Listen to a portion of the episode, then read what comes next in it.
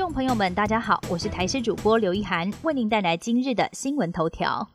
延续国旅热度，补助会不会有第二波呢？安心旅游补助十月份才刚结束，民众都想问，还会不会再有第二波？交通部长林佳龙表示，安心旅游补助自由行不会持续，但是旅行社团体旅游补助将会以专案来处理，也就是旅行社定出的行程要创新才能够符合补助条件。目前纾困四点零方案还没出炉，但是交通部承诺会支持积极转型升级的观光产业，包括薪资补贴等措施，尤其是北部观光饭店、机场服务业，但是补助申请的审核会更加严格。抢攻双十一商机，量贩超市也参战。全联福利中心从十一月十号开始限时三天，实体门市有超过三百项商品买一送一，还寄出了上百项限定商品优惠。其中限定商品封杀一百一十一元起，还加赠一百一十一点福利点等好康。家乐福除了多个品牌推出满额赠，线上购买指定活动商品，单笔满一千一百一十一元现折百分之七，还要再送一千一百一十一元线上折价券。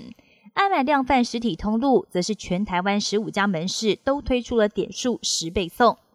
国内再度新增加本土登革热病例，研判是跟群聚感染有关。疾管署宣布，国内新增加一例本土登革热病例。她是家住在桃园龟山区龙华里的四十多岁女性，最近没有出国史，而上个月十五号到二十号陆续出现发烧，手掌跟腹部也都长出了红斑，就医了好几次，最后才被验出是登革热抗体呈现阳性确诊。疾管署初步研判，这是群聚事件，感染地点位在桃园市龟山区回龙里，但是感染来源现在还有待进一步厘清。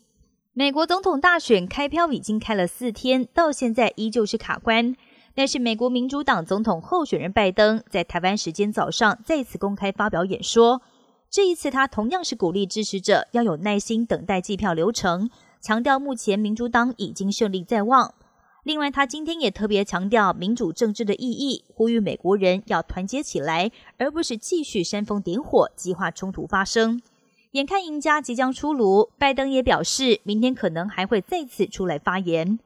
美国总统大选结果迟迟未定，但是最后几个关键州的票数，川普都是被拜登给反超，情势对川普越来越不利。但无意认输的川普也做好心理准备了，要跟拜登阵营打法律官司。而白宫现在气氛越来越低迷，有一些幕僚甚至准备要弃船逃生。而一旦展开诉讼大战，政权转移将会充满了很多的变数。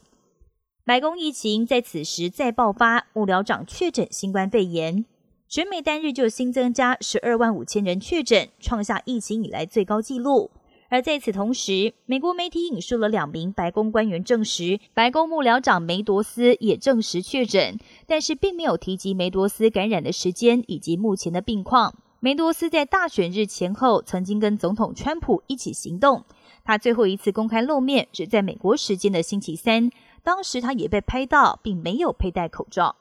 本节新闻由台视新闻制作，感谢您的收听。更多内容请锁定台视各界新闻与台视新闻 YouTube 频道。